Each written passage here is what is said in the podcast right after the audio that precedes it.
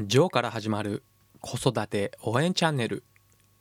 このチャンネルではワンオペ経験7年のジョーが子育てやビジネスにおける悩みや考え方を解説することで僕なりにあなたを応援します。2月3日水曜日、いかがお過ごしでしょうか。ジョーでございます。昨日行きつけの床屋さんに行ってきて髪をバッサリ切ってとてもさっぱりしました。もともとロン毛というわけでもないんですけれども、短いんですけども、年末から切りたいなと思っていて、ただ連絡しても予約がいっぱいだったので、なかなか切るタイミングを伸ばしてしまって、ようやく昨日切ってもらうことができました。うちの最寄りの駅から2駅隣にある床屋さんなんですけれども、電車はあまり乗りたくないので、自転車で30分から40分ぐらいかな。運動がてらポッドキャストを聞きながら行ってきました。その床屋さんに初めて行ったのはもう5年くらい前になるんですけれども、その当時なんとなく入って髪を切ってもらいながら話をしていたら、その床屋さんと好きな音楽のジャンルが似ていて、あと共通の知り合いも結構いるということが分かりました。その後音楽のイベントやご飯を一緒に食べに行ったりするというお友達になったんですけれども、やっぱり床屋さんというのはその地域のお客さんが多いので顔がとても広いんですね。そのつながりで僕の今の親友もその床屋さん経由で紹介された人だったりします。昨日も髪を切ってもらっている時にいろいろと雑談をしていたんですけれども、その流れでそういえば最近来るようになったお客さんでシングルファザーの人がいるんだよというふうな話になって、その床屋さんがそのシングルファザーの人にジョー君のこと話したよなんてことを言われました。僕はもともと娘が2歳の時に離婚して7年間一人で子育てをしていました。僕の地元は九州で実家も向こうにあるんですけれども、今僕は関東の方に住んでいるのですぐ近くに頼れる親族もいない状況でしたので、一人での子育ての苦労は夫婦で子育てしている家庭のパパよりは少しは分かっているつもりです。そしてその床屋さんが話してくれたシングルファザーはお子さんが今1歳で、最近お子さんを引き取って離婚したのかな。そして地元は東北の方みたいですね。ですので僕と同じように周りに頼れる親族がいない状態で2人での生活を始めたようです。すでにお子さんを保育園に預けながらではありますが、普通に IT 系の仕事をしているみたいで、あとは友人と一緒に飲食店に投資をして共同オーナーをしているとも言っていました。そのように一人での子育てを頑張っているということで非常に親近感を持ってしまって、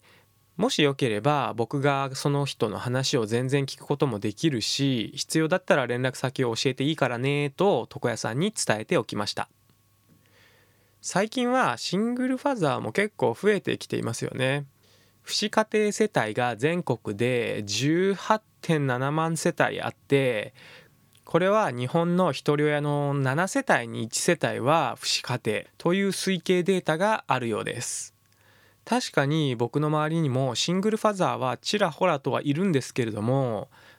だいたい祖父母が近くに住んでいたり、あとは祖父母も一緒に住んでいるとか、そういう家庭が多くて、本当に周りに頼らずに一人で育てているという人は友達にはいないので、もし辛いと感じたり話を聞いてもらいたい時があれば全然僕も協力しますし、必要であれば子供を預かることもできるよというふうに思っています。まだ実際にその当人と会って話したわけではなくて、床屋さん経由で話を聞いただけではあるんですけれども、僕が一人で子供を育てる時に感じていたことについてついつい力説してしまいました。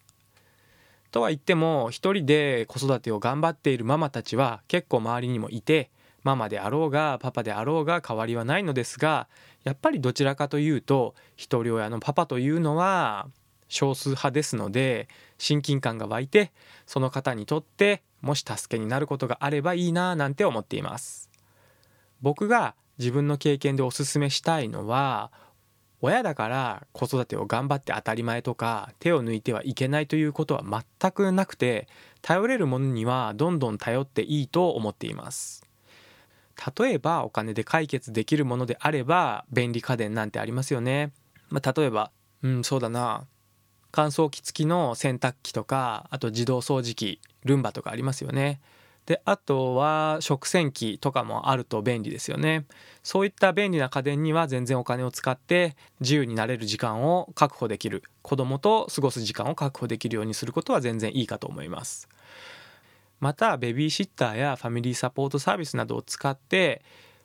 親自身の自由な時間もたまには取ってリフレッシュして、より子供のことを可愛がれるようになることが必要かなというふうに思っています。あと保育園や地域で横のつながりを作るということも結構大事になってくるかなと僕は思っています。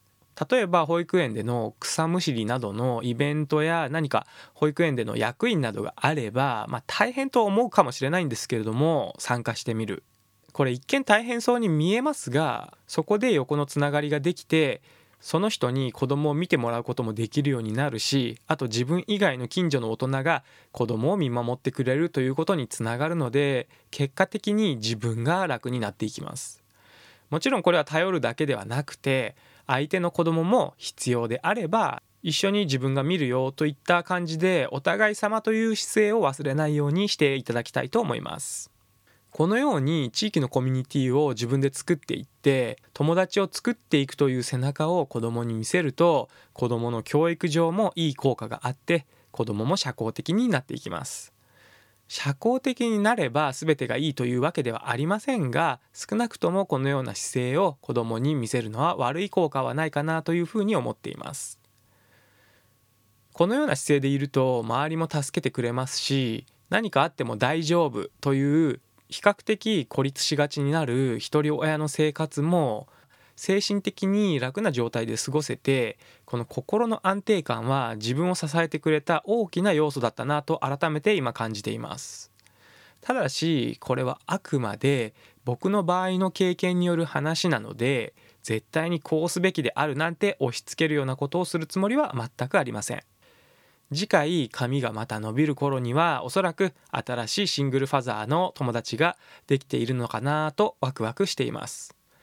ということで、新しい友達ができる予感という話をそろそろ終了しようと思います。今日も一日素敵な時間をお過ごしください。